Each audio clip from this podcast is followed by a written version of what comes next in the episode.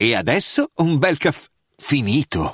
Perché rischiare di rimanere senza caffè quando puoi abbonarti a Caffè Borbone? Prezzi vantaggiosi, costi di spedizione inclusi, tante possibilità di personalizzazione e l'abbonamento lo sospendi quando vuoi. Decidi tu la frequenza, la qualità, scegli tra le cialde e capsule compatibili e crea il tuo mix di gusti e miscele.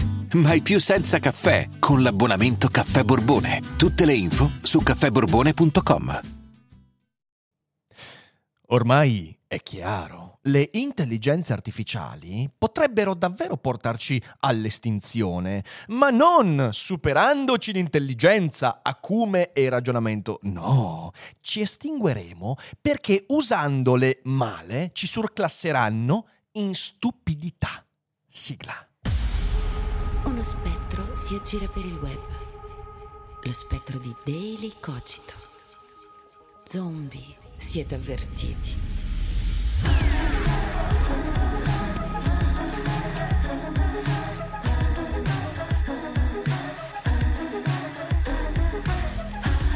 Bentrovati, bentrovate qui nei nuovi Cogito Studios. E devo proprio dirvelo, ragazzi, l'affetto e la bellezza e l'entusiasmo con cui avete accolto questo nuovo luogo di Daily Cogito ci riempie veramente di orgoglio. Quindi grazie, cara community, ci avete accolto con montagne di abbonamenti, complimenti, belle parole, e devo dire che siamo molto contenti di questo risultato e non vedo l'ora di avere anche i primi ospiti qua per sfruttare appieno questo luogo meraviglioso che è già diventato casa mia, è già diventato il mio luogo preferito al mondo.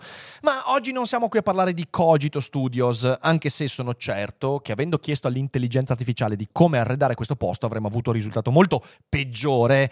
Parliamo infatti di ChatGPT, di GPT-3, di intelligenze artificiali o intelligenze artificiali generative, testuali e via dicendo.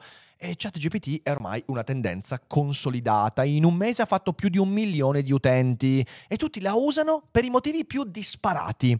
Abbiamo dei professionisti che cercano di migliorare la propria competenza nell'ambito di riferimento. Abbiamo persone che si fanno dare dall'intelligenza artificiale delle ricette di cucina, e io, ecco, ve lo dico, io non mangerei nulla che sia preparato da un'intelligenza artificiale, perché skin in the game, voglio mangiare soltanto cose preparate da gente che mangia quelle cose, perché sapete, l'avvelenamento è sempre dietro l'angolo, anche se forse Socrate si è fatto preparare quel cocktail proprio da ChatGPT. Ma questo è un altro discorso. Abbiamo persone che usano ChatGPT per fingere di aver letto libri, o peggio, fingere di aver scritto libri, che è proprio bellissimo e meraviglioso. Abbiamo persone che usano questo strumento per cercare le chiavi dell'auto, il punto G, la dignità di Orsini, e posso dirvelo, è un'intelligenza artificiale, non un miracolo, ok? Quindi cerchiamo di tornare con i piedi per terra. A me, sinceramente, l'uso che si sta facendo di ChatGPT, di GPT-3 e questi strumenti qua mi ricorda molto la storia di un'altra intelligenza artificiale raccontata in un libro scritto da un essere umano in carne ed ossa, in cui alla domanda su la vita, l'universo e tutto quanto, la risposta fu 42, perché in fin dei conti, a un certo punto, anche ChatGPT, quando diventerà sufficientemente potente e stufa della nostra stupidità, ci risponderà 42, è inevitabile. Ma se vogliamo ragionare per bene, dobbiamo anche aggiungere un elemento. Infatti, se a ChatGPT chiedessi quanto è importante la sicurezza online, risponderebbe intelligentemente NordVPN. Sì, anche per questo 2023 NordVPN sarà partner di Daily Cogito, siamo molto contenti perché è un servizio che fa contenti voi e noi, e credo sia una cosa molto importante, perché parlare di sicurezza online è veramente centrale per la nostra vita. E che cos'è una VPN? Beh, una VPN, come sapete, è una sorta di preservativo per il web che ti permette di proteggere i tuoi dati. Una cosa molto molto importante è che per quest'anno NordVPN è stata, diciamo così, votata come la VPN con la miglior politica di no log, Ovvero, non solo NordVPN impedisce al tuo provider di acquisire, di avere in chiaro i tuoi dati sensibili e ovviamente anche ai malintenzionati lì fuori, ma la stessa NordVPN non ha alcun accesso ai tuoi dati.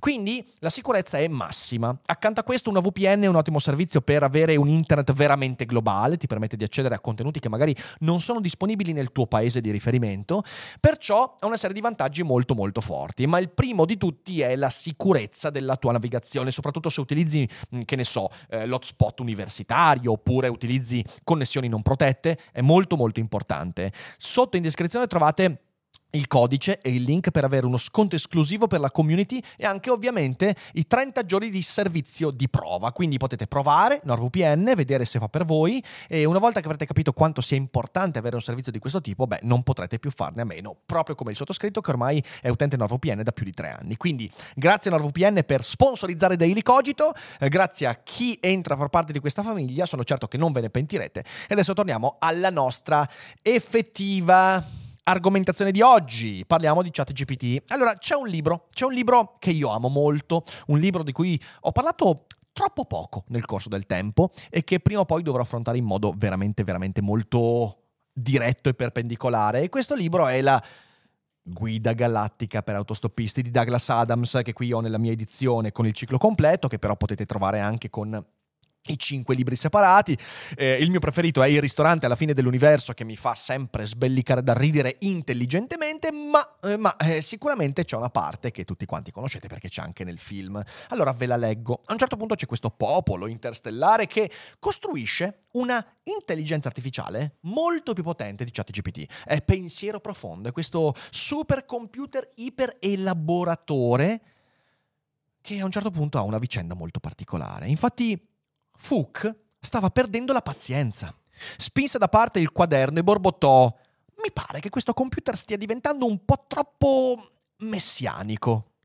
Voi non sapete nulla del tempo futuro, disse Pensiero Profondo, eppure io, coi miei circuiti brulicanti di intelligenza, riesco a governare la rotta delle infinite correnti delta delle probabilità future e a capire che un giorno verrà un computer i cui soli parametri operativi io non sarò degno di calcolare, un computer però che infine sarà mio destino progettare. Fuck tirò un gran sospiro e guardò Lunkville. Possiamo andare avanti e farti la domanda prevista? Lunkville gli fece segno con la mano di aspettare un attimo. Che computer è questo di cui parli? Ho già detto abbastanza per il momento, rispose Pensiero Profondo. Ora chiedetemi quello che volevate chiedermi. I due programmatori si diedero un'occhiata, stringendosi nelle spalle. Fuca assunse un'aria di grande compostezza. Oh, computer! Pensiero Profondo, disse. Il compito per il quale ti abbiamo progettato è questo. Vogliamo che tu ci dia la risposta. La risposta? Ripeté Pensiero Profondo. La risposta a cosa? Alla vita! Esclamò Fuck. All'universo! Disse Lunkville. A tutto quanto! Esclamarono all'unisono. Pensiero Profondo fece una pausa per riflettere. Difficile, disse alla fine. Ma ce la puoi fare? Il computer fece un'altra pausa significativa. Sì, affermò, ce la posso fare. C'è una risposta? Chiese Fuck col fiato sospeso. Una risposta semplice, puntualizzò Lunkville. Sì, disse Pensiero Profondo. La vita, l'universo e tutto quanto, sì. C'è una risposta, ma devo pensarci su. Ovviamente questo poi va avanti per un po', ma a un certo punto si arriva alla risoluzione finale, che è il momento in cui ChatGPT scrive «Sto finendo di elaborare!» e quindi dopo qualche pagina troviamo. E Douglas Adams ci racconta questo. Buongiorno, esordì finalmente Pensiero Profondo. Sono passati secoli e secoli, anzi millenni, fra la domanda e la risposta. Buongiorno, o Pensiero Profondo, gli si rivolse nervoso Lunkville. Hai, cioè, una risposta per voi, disse solenne Pensiero Profondo. Sì, ce l'ho. I due uomini rabbrividirono. La lunghissima attesa non era dunque stata vana. C'è davvero una risposta, sussurrò Fuchg. C'è davvero una risposta, confermò Pensiero Profondo. A tutto? Alla domanda fondamentale sulla vita, l'universo e tutto quanto? Sì, Sia Lunkwalv sia Fshug si erano preparati per tutta la vita a quel momento, erano stati selezionati fin dalla nascita come le persone più adatte ad assistere a quel memorabile avvenimento, tuttavia si ritrovarono a boccheggiare e a stare sulle spine come bambini eccitati. E sei pronto a darci la risposta? Domandò ansioso Lunkwalv. Sì. Adesso? Adesso, conferma Pensiero Profondo. I due si umettarono le labbra. Anche se penso non vi piacerà, precisò Pensiero Profondo. Non importa, esclamò Fshugs. Dobbiamo saperla, adesso. Adesso? Chiese Pensiero Profondo. Sì, adesso. Va bene, disse il computer e tacque. I due uomini si misero a giocherellare con le dita. La tensione era insopportabile. Non vi piacerà? Davvero? Insistette dopo un attimo Pensiero Profondo. Diccela! D'accordo, disse Pensiero Profondo. La risposta alla domanda fondamentale. Sì? Sulla vita, l'universo e tutto quanto, disse Pensiero Profondo. Sì? Disse Pensiero Profondo e fece una pausa. Sì? Sì? 42, disse Pensiero Profondo con infinita calma e solennità. Ah, è un brano che mi diverte sempre tantissimo, perché è un brano che nella sua semplicità dice delle cose estremamente intime, nostre, profonde. Infatti Pensiero Profondo, che è questo supercomputer mega elaboratore, è un oracolo. È un oracolo. E questa parola, che noi abbiamo ormai in disuso, perché usiamo oracolo in modo scherzoso, è una parola veramente importante, perché come ogni oracolo, la funzione di Pensiero Profondo è quella di rielaborare le conoscenze in modo da dare una buona guida ai viandanti. Questo è ciò che fa l'oracolo, questa è la definizione che troviamo nella storia della filosofia. L'oracolo rielabora e produce una risposta che però è l'insieme originale delle conoscenze pregresse. È sempre questo l'oracolo. E nella storia gli oracoli sono stati molti. L'oracolo di Delfi, Gnotis Oton, non so se l'ho pronunciato giusto, io col greco antico ho sempre fatto a botte, però conosci te stesso, che è una risposta enigmatica alla domanda sulla vita, l'universo e tutto quanto. Conosci te stesso, che è un po' come dire 42. Oppure l'I Ching, di cui poi parleremo, questo testo che è l'oracolo antico della Cina.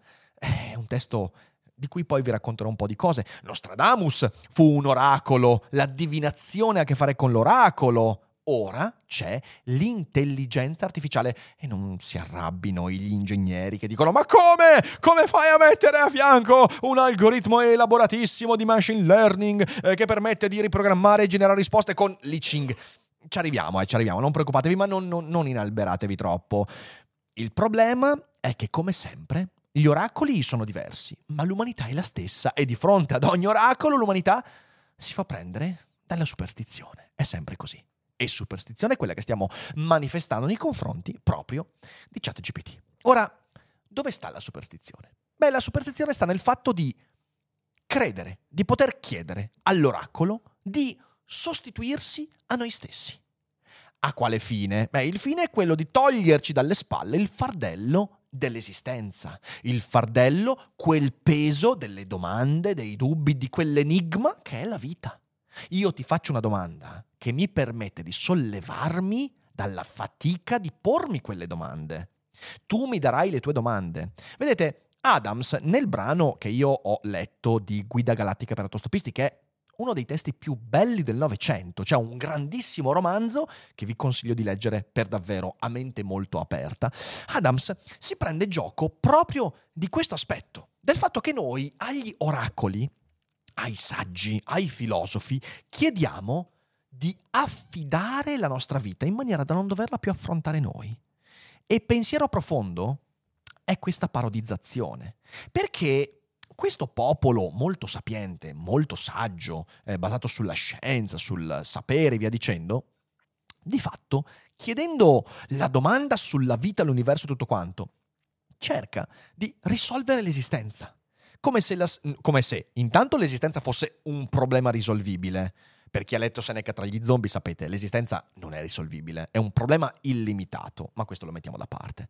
In secondo luogo, pensa che qualcuno possa risolverlo, che ci sia una formula, un algoritmo, una risposta, una magia che ci permette di risolvere quell'enigma, di avere tutto ben chiaro. E ovviamente la risposta non può che essere 42. Peraltro sapete che 42 è legato a questo libro e poi vi spiego anche perché e in che modo. 42, la risposta che lascia questi due stronzi lì a dire ma come 42? Ma che cazzo vuol dire?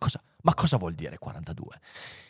Pensiero profondo non può che rispondere a una cosa che non ha senso, perché è la domanda a non avere senso. Infatti, la funzione dell'oracolo non è quella di esentarci dal vivere la nostra esistenza con tutto il carico di problemi, sofferenza, dubbio, incompiutezza che si porta dietro. La funzione dell'oracolo è invece quella di aiutarci a formulare meglio le nostre domande intorno ai problemi dell'esistenza. E adesso vi racconto dell'I Ching. Ora, che cos'è l'I Ching? L'I Ching è una raccolta di esagrammi, sono fondamentalmente delle rielaborazioni, ovviamente molto molto antiche, che ti permettono attraverso la combinazione di queste diverse formule di avere non delle risposte, ma un modo diverso di porsi le domande. Come funziona l'I Ching? L'I Ching ha questi che non mi ricordo neanche quanti sono 60... mi sembra 64, sì, sono 64 esagrammi e sono tutti delle sentenze. Allora, per esempio, l'esagramma 63, che si intitola Dopo il compimento, c'è la sentenza, dice dopo il compimento, riuscita, propizio oracolo per le piccole cose, Fausto all'inizio, scompiglio alla fine. Poi c'è un commento alla sentenza, dice dopo il compimento, riuscita, ma la riuscita è nel piccolo. Propizio oracolo, poiché sia le linee dure che quelle morbide sono centrali e adatte alla loro posizione. Fausto all'inizio, perché la seconda linea morbida è centrale. Fermarsi alla fine porta a scompiglio perché la via si esaurisce. E questo ha a che fare con proprio l'esagramma, il tipo di linee che vengono espresse nel racconto. Che cosa vuol dire questo? Ovviamente è enigmatico, come qualsiasi oracolo. La combinazione che viene data lanciando delle monete o degli steli, ovviamente io usavo sempre le monete perché sono più facili da portare in giro, gli steli sono molto lunghi, ti permette di avere una sorta di, scusatemi la definizione, zodiaco della tua giornata, ma poi ci torniamo anche sul discorso zodiaco. Il senso dell'I Ching è quello di farti porre una domanda. Come andrà oggi il mio colloquio di lavoro? Sono pronto ad affrontare l'esame, per esempio? La mia relazione sta funzionando? Ho fatto bene nei confronti del mio amico, dicendogli quello che è successo? Tutte queste domande chiedo all'oracolo e l'oracolo non mi dà una risposta. Mi fa capire come migliorare quella domanda. Vacanze in Sicilia o in Sardegna. Con i traghetti GNV viaggi in relax, porti tutto quello che vuoi e ottieni super vantaggi. Col nuovo programma Fedeltà MyGNV accumuli punti viaggiando, ricevi un cashback del 20% e tanti sconti a bordo. Non c'è modo più conveniente per andare in vacanza. Scopri i dettagli su gnv.it. Io l'I Ching l'ho usato per 3 anni della mia vita e vi dico che ne ho tratto un grande giovamento perché ha migliorato il modo con cui mi pongo domande nella mia quotidianità. Ha ampliato la mia comprensione di alcuni fenomeni della mia vita. Se io avessi usato l'I Ching per trovare le risposte al mio futuro, sarei stato l'ultimo degli stronzi, ma non è il senso dell'I Ching. Peraltro, l'esagramma 42, che è proprio quello a cui fa riferimento il buon Douglas Adams, tenete conto che nel Novecento l'I Ching ha avuto un grande impatto su tantissimi scrittori, Douglas Adams, ma anche Philip Dick, ne abbiamo parlato nella monografica di qualche mese fa. L'esagramma 42 è l'esagramma Yi, l'accrescimento, e la sentenza dice quanto segue. L'accrescimento, propizio quando c'è un luogo in cui andare, propizio attraversare il grande fiume. L'immagine che viene data è il vento e il tuono. Questa è l'immagine dell'accrescimento. Ispirandosi ad essa, il Signore nel vedere un bene la imita e se ha colpe le corregge. Per chi ha letto la Guida Galattica per Autostoppisti, capite che questo esagramma ha un significato molto ben preciso all'interno della storia, ma non posso dire nulla perché farei degli spoiler, anche se non è un libro che si possa spoilerare, la Guida Galattica. Però l'I Ching è un oracolo e la funzione dell'I Ching non è quello di dirti cosa succederà oggi. Quella è superstizione, è affinare la tua capacità di porti domande su quello che stai facendo o che hai fatto, e lì trova il suo valore. Ovviamente tutto questo richiede un grande sforzo, uno sforzo autocritico. Devo partire dall'idea che il mio modo di affrontare la quotidianità non è sufficiente, è sbagliato, è storto, va raddrizzato. L'oracolo è uno degli strumenti che ho a disposizione per raddrizzarlo. Questa è la ragionevolezza che sta dietro l'oracolo di Delphi, dietro l'I Ching, dietro ChatGPT. E bisogna oltretutto partire da una seppur minima consapevolezza, almeno, di cosa stiamo cercando, delle domande che ci stiamo ponendo. Se io non so cosa sto cercando, l'oracolo mi creerà più confusione di quella che avevo prima. Se io non so dove sto andando, se non ho una minima direzione, un progetto, se non ho un dubbio da sviscerare, nutrire in modo competente, l'oracolo mi produrrà superstizione. Bisogna essersi posti delle domande per poterle affidare all'oracolo. Se io sono una persona che non si pone domande, che non si fa problemi, che non nutre dubbi, che non ha autocritica, l'oracolo produrrà in me superstizione, perché mi farà pensare di potermi dare le domande. E questo è sbagliato. O gli farò le domande più stupide del mondo, tipo quella posta a Pensiero Profondo. Altrimenti, appunto, se non abbiamo già una formazione noi, una consapevolezza, cercheremo di far formulare le domande all'oracolo al posto nostro. Ed eccola lì la superstizione. Non esiste entità che non sia il mio animo che possa porre le domande in modo proficuo. E lo stesso vale per tutti i tipi e linguaggi di divinazione. Vale per i tarocchi, vale per l'astrologia, vale per l'alchimia. Chiunque abbia studiato un po' di tarocchi, per esempio, io non sono un esperto, ma li ho studiati facendo anche teatro, leggendo i libri di Jodorowsky, beh, capirà perfettamente una cosa, che i tarocchi non sono quella roba, ti leggo le carte, ti dico come andrà domani al lavoro. Non è quello, non è una puttanata. Così come l'astrologia non è Paolo Fox che ti dice, ah beh, guarda, pesci, oggi pesce avrà il cagotto. Non è questo, non c'entra niente.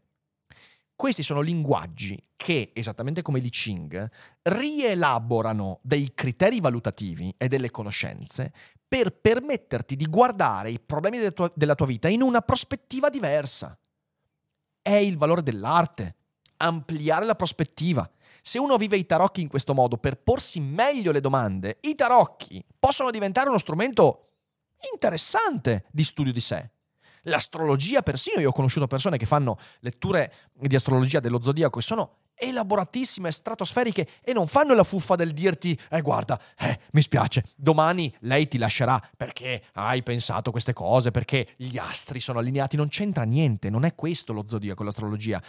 Lo zodiaco invece è, attraverso una lettura di conoscenze che hanno a che fare con le posizioni delle stelle, e io ti permetto di produrre una domanda diversa. Questo non ha neanche più a che fare con il credere o non credere, è solo uno strumento di rielaborazione di conoscenze.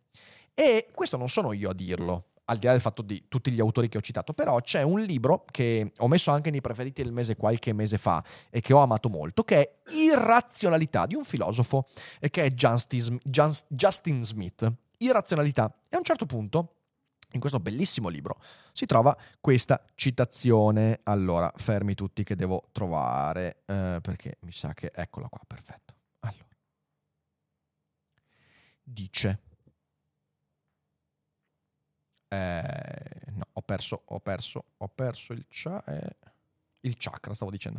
Allora, eccolo qua, Leibniz. Sta parlando di Leibniz, come Leibniz gestisce, per esempio, la questione dell'astrologia, dell'alchimia, e dice: nonostante le sue sprezzanti osservazioni, quello che Leibniz concepisce potrebbe invero essere inteso come qualcosa di più simile a un perfezionamento, attraverso una trasformazione delle sue tecniche di base, dell'arte della predizione del futuro, compresa l'astrologia planetaria, piuttosto che una totale abdicazione a essa in vista imprese intellettuali complessivamente più mature. Cioè, quello che sta dicendo è che Leibniz considera l'astrologia planetaria come un potenziamento di conoscenze pregresse. Ecco che cos'è l'oracolo, ecco cos'è la divinazione. E continua: la divinazione, in tutte le sue varianti, che si tratti di astrologia, tasseomanzia, che sono le foglie di tè, o astragalomanzia, i dadi, oppure le ossa, può apparire dal punto di vista della scienza come il massimo dell'irrazionalità. Nei fatti, però, la divinazione ha un'importante relazione genealogica e concettuale con la sperimentazione scientifica, quale prende forma nel corso della prima età moderna, e ha anche un importante legame con la storia della computazione e del calcolo. E uno dice, ma cosa? Ma che? Aspettate, ascoltate per bene. Possiamo pensare alle pratiche profetiche, come quelle imposte dal programma di alimentazione del polpo Paul. Avete presente il polpo Paul, quello che fa le predizioni sui mondiali, alle Olimpiadi e cose del genere? O di divinazione nel senso più generale, come l'utilizzo di tecniche sperimentali in condizioni controllate per predire il futuro o decidere a proposito di una particolare linea di condotta. Oggi c'è una grande varietà di macchine che pretendono di informarci in modo più o meno veritiero sul corso del nostro futuro. Tutte queste macchine sono costruite più o meno sugli stessi principi meccanici del dispositivo pascalina di Blaise Pascal o della calcolatrice meccanica di Leibniz. Alcuni di essi, come il termometro dell'amore o i quiz online sulla personalità, sono palesemente fraudolenti, mentre altri, come il servizio online di valutazione del credito, in qualche modo più plausibilmente pretendono di essere in grado di determinare i nostri destini futuri, basandosi su chi siamo attualmente, attraverso l'analisi delle nostre azioni passate. Oh ragazzi, questa roba qua, pensateci bene, è esattamente così. Se io oggi faccio la richiesta di un mutuo, l'algoritmo di valutazione della mia credibilità creditizia fa un'elaborazione di conoscenze passate e cerca di predire i miei comportamenti futuri. È esattamente la stessa cosa, con criteri totalmente diversi, in cui possiamo dire c'è maggior precisione, maggior affidabilità, certo, ma il meccanismo è quello. E continua il filosofo. Possiamo chiederci tuttavia se un antropologo estraneo alla nostra cultura, nello studiarci, sarebbe in grado di distinguere facilmente tra l'oroscopo, il quiz sulla personalità e la stima del credito, o anche se noi stessi comprendiamo chiaramente in cosa siano diversi. In alcuni parchi delle città dell'Europa orientale è ancora possibile trovare bilance pesapersone e quindi ottenere un rapporto su un determinato fattore della propria salute fisica accanto alle macchine automatiche per la cartomanzia. Qui le posizioni affiancate dello strumento scientifico e dell'apparato mantico non possono che rivelarci la loro genealogia comune. Potremmo difatti non essere mai stati perfettamente chiari sul confine tra computazione e divinazione. Quando Leibniz ha invitato i suoi contemporanei a calcolare e computare e ha suggerito con questo che possedeva o stava per ottenere una sorta di meccanismo che avrebbe potuto rivelare loro come condursi nel futuro, non sarebbe stato fuori luogo leggerlo in qualche modo come un invito a fissare una sfera di cristallo oppure consultare una chiromante. Ci rivolgiamo alle macchine per farci dire cosa fare e come saranno le cose. Vogliamo che le indicazioni che ci consegnano siano fondate, ma vogliamo anche che rivelino il nostro destino per mediare tra noi e le nostre opzioni future. La divinazione, in breve, è un antenato del calcolo. Entrambe sono proiezioni di come il futuro potrebbe essere. Il secondo tipo è basato su rigorose elaborazioni di dati che prendono in piena considerazione come il mondo è stato finora. Il primo tipo guarda anche al mondo nel suo stato attuale, come le cose sono posizionate nel momento presente, qual è la disposizione delle foglie di tè, come il cielo ha mutato aspetto, se gli uccelli spiccano il volo all'improvviso oppure se rimangono nei campi. E fanno tutto questo, generalmente, in modo frammentario e impressionistico e leggono i segni passati e presenti da un dominio della natura all'altro o dalla natura negli affari umani in una maniera che oggi ci colpisce come ingiustificata, ma l'ascendenza condivisa è inconfondibile. Io adoro questo pezzo perché è esattamente quello che avviene, è quella superstizione che connette il modo con cui ieri ci relazionavamo alla cartomanzia o ai tarocchi e oggi a ChatGPT. Perciò ecco che l'oracolo viene sempre sprecato dall'uomo che non sa di cosa va in cerca. È sempre questo il punto essenziale. Se io mi affido all'oracolo, sia esso antico o moderno, cartomanzia, oppure foglie di tè, oppure intelligenza artificiale, se io non so cosa sto cercando, se chiedo qual è il senso della vita, se chiedo come risolvere la mia confusione, se chiedo cose che non sono domande perché non so cosa sto cercando, avrò soltanto superstizione. Cercherò di affidare a un'entità esteriore alla mia interiorità qualcosa che può essere affrontato solo nella mia interiorità, cioè il pormi domande e il migliorare il modo con cui mi pongo domande. Succede con gli oracoli, succede con i maestri, così come il maestro viene sprecato se gli chiedo di vivere la mia vita al posto suo o la sua al posto mio. Se gli chiedo di darmi le domande che devo pormi, nessuno può darti le domande da porti, neanche a ChatGPT. Se tu chiedi a ChatGPT quali sono le domande che devo pormi, io non gliel'ho posta, io non ho usato nulla di ChatGPT, ma credo che la risposta potrebbe essere un bestemmione in intelligenza artificialese. Ok? Bene, perfetto. Tutto questo che ho detto, cosa ha a che fare con ChatGPT? Ecco, come ci ha detto Justin Smith, l'intelligenza artificiale è un'altra forma di oracolo.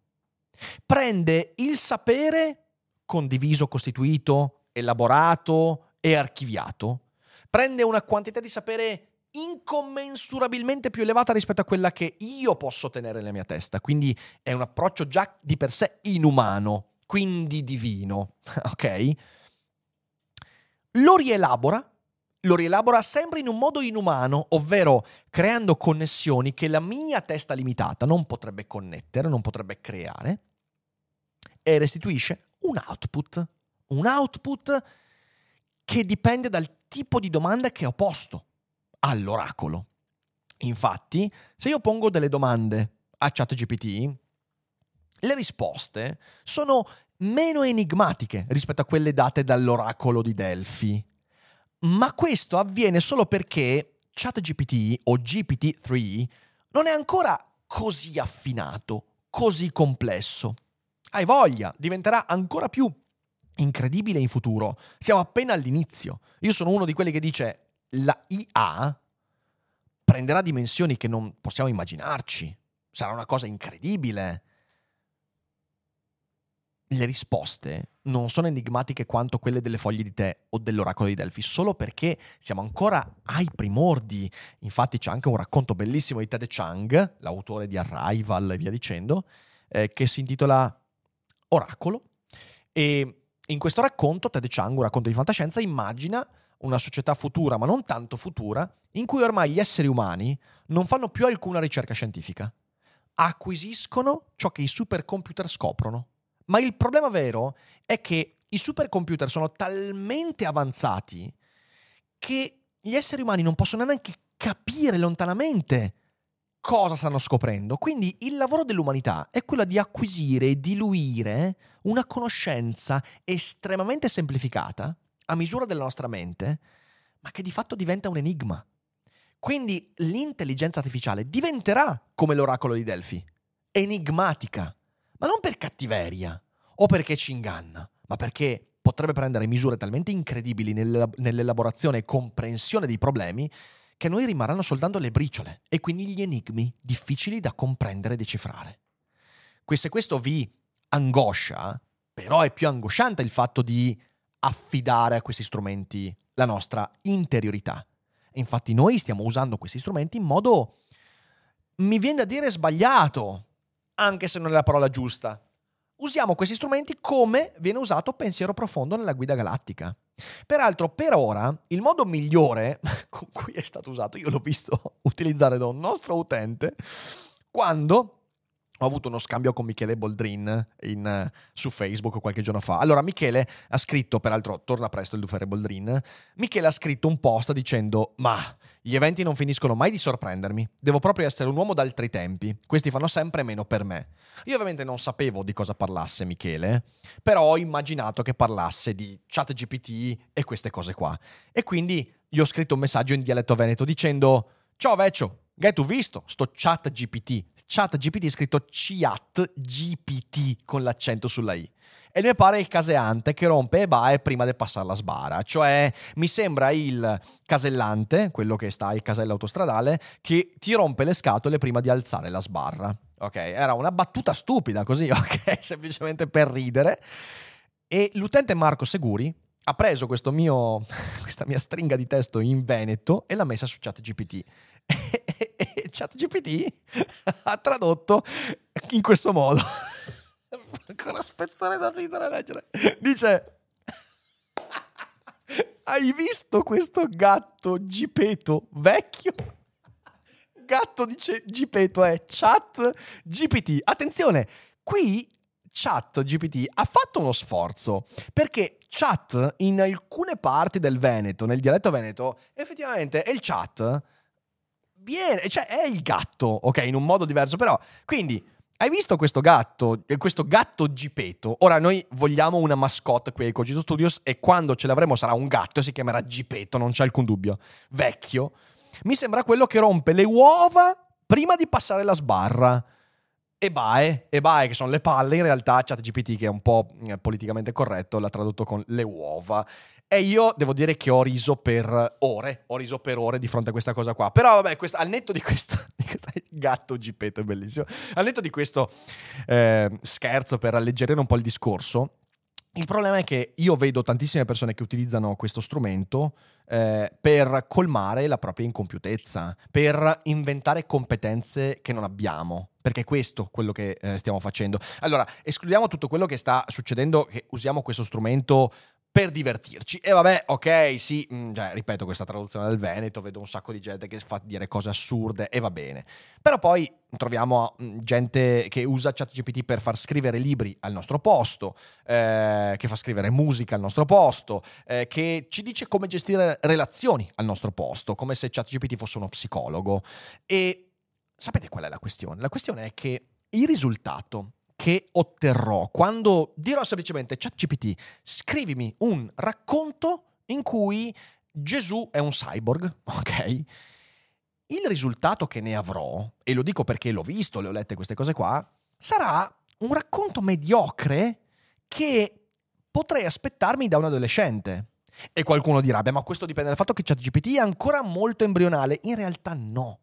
In realtà sarà sempre così, perché quando io chiedo a ChatGPT di essere creativo, non può essere creativo perché gli manca l'interiorità che noi sentiamo, quindi la creatività che ti porta a sperimentare via dicendo.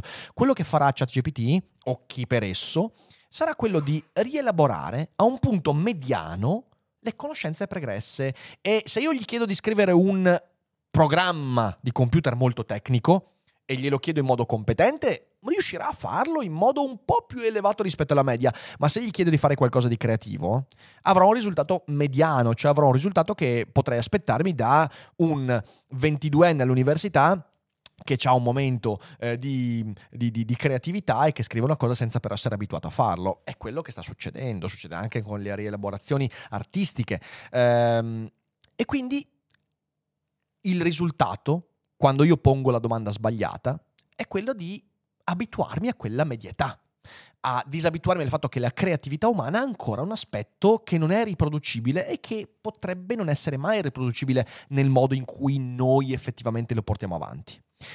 ChatGPT è uno strumento impressionante, e GPT-3 ancora di più, e la versione Pro, per quello che ho letto, io non l'ho provata, però è ancora più incredibile. E io sono molto felice di veder nascere queste nuove possibilità in quest'epoca, perché mi aspetto delle cose pazzesche, ma dobbiamo anche evitare, secondo me, di trasformare una grande opportunità in un'ondata di superstizione dannosa di massa, e mi sembra che sia quello verso cui stiamo andando. ChatGPT è eccezionale per chi sa porre un problema, sa elaborare una domanda. E faccio anche un esempio, ok?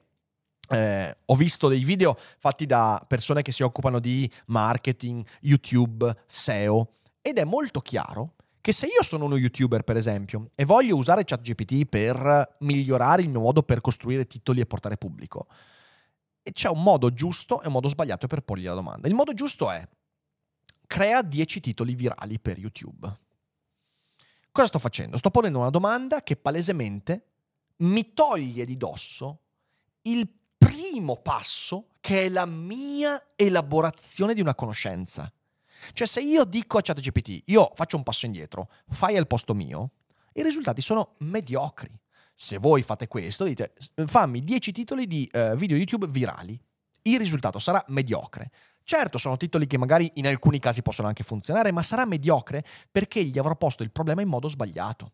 Se invece, per esempio, metto una stringa di testo in cui gli dico, creami un titolo per un video virale, basato su questo segmento di pubblico ben preciso, su questo argomento, visto da questa prospettiva e con l'obiettivo di, se ovvero arrivo a ChatGPT con una conoscenza pregressa e so, in base a quella conoscenza, come porre una domanda in modo specifico, allora i risultati diventano interessanti. E allora ChatGPT può diventare uno strumento che migliora, completa una mia competenza pregressa. Infatti, ChatGPT, G sta per generative, e la generatività non è creazione dal nulla.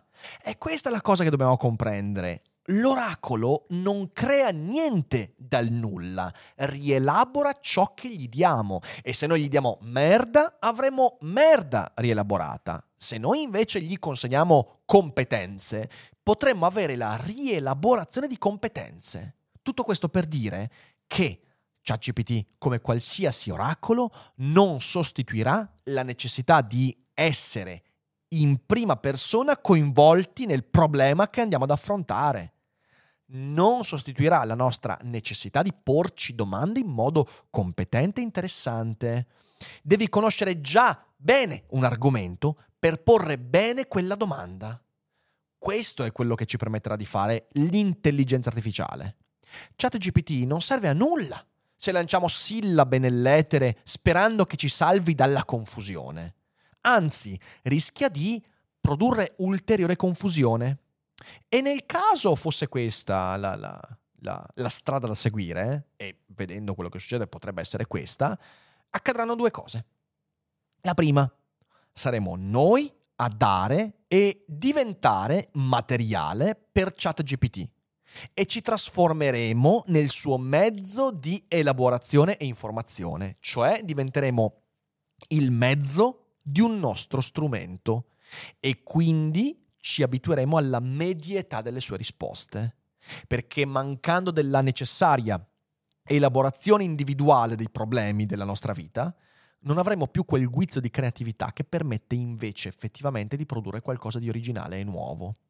Questo è il problema della tecnica che tanto nella filosofia viene portato avanti, ma qui lo vediamo proprio in modo molto chiaro e concreto, il problema della tecnica per come lo pone per esempio Gunther Anders, filosofo di metà Novecento che ha scritto un libro straordinario che è L'uomo è antiquato, in cui Anders dice: se l'individuo non si approccia ai suoi aggeggi, gli odradek, gli aggeggi, gli strumenti tecnici, con un minimo di consapevolezza di sé, e avendo già affinato la capacità di porre domande, dubbi, autocritica, questioni, saremo noi a diventare il mezzo dei nostri mezzi. Saremo noi a diventare alimentazione dei nostri strumenti.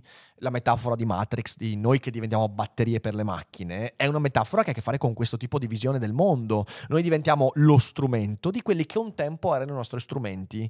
E ChatGPT potrebbe essere il momento embrionale in cui vediamo concretizzarsi questa paura, che è un pericolo reale, diventare strumenti degli strumenti e quindi avere ancora più incapacità di porci degli obiettivi. Se noi diventiamo mezzi e strumenti, come possiamo poi darci uno scopo nella vita? Cioè, capite che è una questione veramente dirimente, e a quel punto, quando siamo diventati strumenti di strumenti, noi ci sottomettiamo ai nostri oracoli e cadiamo in quella che Gunther Anders chiama la vergogna prometeica, cioè il fatto di vergognarci di fronte alle nostre incredibili creazioni per la nostra incompiutezza, incapacità, fragilità, propensione all'errore, imprecisione, mortalità. La vergogna prometeica, la vergogna che proviamo nei confronti delle nostre creazioni tecniche. Quel libro di Anders ci ha visto molto lungo. Ora, se pensiamo che ChatGPT3 possa risolvere GPT-3 possano risolvere la confusione della nostra società, la paura della morte o del fallimento, la vita, l'universo e tutto quanto, sarà inevitabile prima diventarne schiavi e poi sentirci delusi, abbandonandola o vedendoci abbandonati, proprio come accade al pensiero profondo di Douglas Adams. E qualcuno dirà: no, ma nessuno vuole usare ChatGPT in questo modo. Però in realtà proviamo a guardarci bene intorno. Guardiamo a come queste novità diventano subito qualcosa che ci dà l'idea di poter cambiare la nostra vita. Non è un caso che di fronte a ChatGPT ci siano questi tecnoentusiasti che senza nessun motivo in particolare dicono questa cosa cambierà la vita, tutto quanto, in un anno, in 6 mesi, perché abbiamo un bisogno immane di rivoluzione. Stiamo chiedendo a questi strumenti di cambiare la nostra vita perché noi non sappiamo più cambiarla, ma in questo modo ci trasformiamo in strumenti di questi strumenti e sicuramente non cambieremo più la nostra vita, anzi rischiamo di diventare stagnanti. E infatti io vorrei lanciare infine in postilla a questa puntata un piccolo messaggio a questi tecnoentusiasti. ChatGPT è uno strumento bellissimo, che ha un potenziale incredibile, GPT-3 ancora di più, ma non faranno la rivoluzione transumanista nell'arco di un anno. Per tanti motivi, in parte per quello che ho detto. Nessuna entità priva di autocoscienza può fare la rivoluzione. Al massimo può compiere una catastrofe. L'Etna o il Vesuvio o il maremoto possono fare una catastrofe, ma non possono fare una rivoluzione. La rivoluzione dietro ha delle intenzioni. E ChatGPT non c'ha le intenzioni. Noi ce le abbiamo le intenzioni. Ok, torniamo a fare i conti con le nostre intenzioni. Quindi, per quanto siano strumenti straordinari, non faranno la rivoluzione, non ci cambieranno la vita. Se noi le usiamo male, ce le peggioreranno la vita. E io so che abbiamo un bisogno immane di rivoluzione.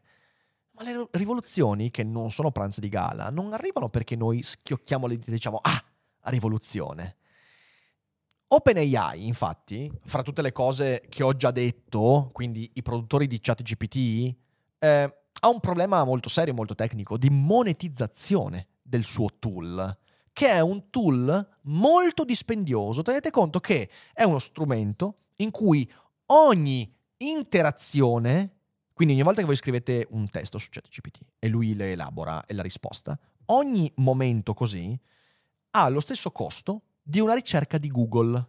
Ora, una ricerca di Google, io mi sono informato un po' in questi giorni, ha un costo di circa 0,92 centesimi, quindi meno di un centesimo per ogni ricerca che viene fatta, che è un costo anche elevato al costo dei server, energia, personale, funzionamento, tutto quanto, ok? ChatGPT è più o meno a quel livello lì. C'è una differenza enorme, che per ogni ricerca che Google trova sul suo motore, il guadagno è più elevato. Grazie a che cosa? Beh, a 20 anni di costruzione di strumenti e struttura pubblicitaria che permette di poter non solo sostenere quel costo, ma anche guadagnarci. Ed è il motivo per cui Google a oggi, di tutti i grandi tech, escludendo Apple, è l'unica che non è in grave crisi, perché il suo modello di business è solido, è molto molto solido. ChatGPT non è così, è in crisi da un punto di vista economico, è il motivo per cui adesso c'è l'acquisizione di Microsoft. Un saluto a tutte le belle anime che dicono ma no, ma guarda che OpenAI fa tutto quanto no profit. Ma no profit cosa, ragazzi? Ma no profit cosa? E non avendo questo rientro economico, semplicemente non potrà diventare rivoluzionario in un anno. Quello che potrebbe succedere sono due strade. La prima è che ChatGPT farà la sua versione a pagamento che c'è già ad abbonamento, e che secondo me è quello che succederà. Ma attenzione, se ci sarà la versione a pagamento, allora non sarà più rivoluzionaria, perché è rivoluzionaria solo quando tantissime persone la usano quella cosa. E per quello che dà, non saranno così tanti a pagarsi $20 al mese per usare ChatGPT, ma soltanto le persone che riescono a porre bene le domande, cioè chi ha conoscenze, chi ha competenze e via dicendo. Quindi sarà uno strumento utilissimo, ma non universale, quindi la rivoluzione va a farsi friggere. Magari arriverà la rivoluzione, ma non certo sul breve periodo. L'altra strada è che ChatGPT, OpenAI decidano con Microsoft di adottare un modello come quello di Google e quindi dire bene, io per ogni ricerca voglio guadagnarci un po' di più rispetto al costo, e in quel caso riuscendoci diventerebbe veramente rivoluzionario, perché ogni individuo potrebbe avere degli strumenti che potenzieranno incredibilmente la sua cognizione, a meno che non lo usiamo come pensiero profondo. Però anche lì, allora, quanto ci ha messo Google per arrivare a quel punto? Beh, circa 15 anni, 12 anni. Ecco, il che significa che, secondo me, questa è una piccola previsione che il mio oracolo mi ha suggerito, ChatGPT non sarà rivoluzionario entro 1 o 2 anni. Se lo diventerà entro un periodo un po' più lungo di tempo. Quindi, facciamo un bel respiro. impariamo secondo me a utilizzare bene questi strumenti, e ricordiamoci che per usare bene un oracolo bisogna sapersi porre delle domande in modo onesto e aver affinato la propria capacità di porsi domande, e in secondo luogo aver acquisito qualche competenza che mi permetta di porre quelle domande in modo specifico, in modo preciso, con una volontà, con un'intenzione che non sarà quella di vi prego, qualcuno viva la mia vita al posto mio. E questo è quello che penso su ChatGPT, che è un po' elaborato, come avete capito, ma insomma spero di non essere andato troppo sul tecnico, no, in realtà sull'oracolistico. Spero di aver dato, come sempre, qualche pensiero utile, non pensiero profondo, mi raccomando. E se mi chiedete cosa fare della vostra vita, io vi dico abbonatevi, cioè vi dico semplicemente quello, abbonatevi, perché qui vi portiamo almeno dei pensieri che non sono delle risposte di oracolo, ma dei dubbi posti in modo, secondo me, ben argomentato. Quindi, adesso se siete in live non uscite perché rispondiamo a qualche domanda. Per tutti gli altri, da Nazione venite a trovarci in live ogni tanto. Ci siamo in live anche questo weekend con il Cogito and Chill, quindi domani, ovvero sabato, giochiamo un po' alla Nintendo Switch, quindi sarà divertente dalle 15, e domenica live alle 18, insomma, qui si riparte. Poi da lunedì ritorna anche Feed, e non vedo l'ora che torni Feed. E io vi ringrazio per aver ascoltato, fate i bravi, buon weekend, e mi raccomando, prendete l'I Ching e ponetegli le domande giuste. Ciao bella gente e ciao a ChatGPT.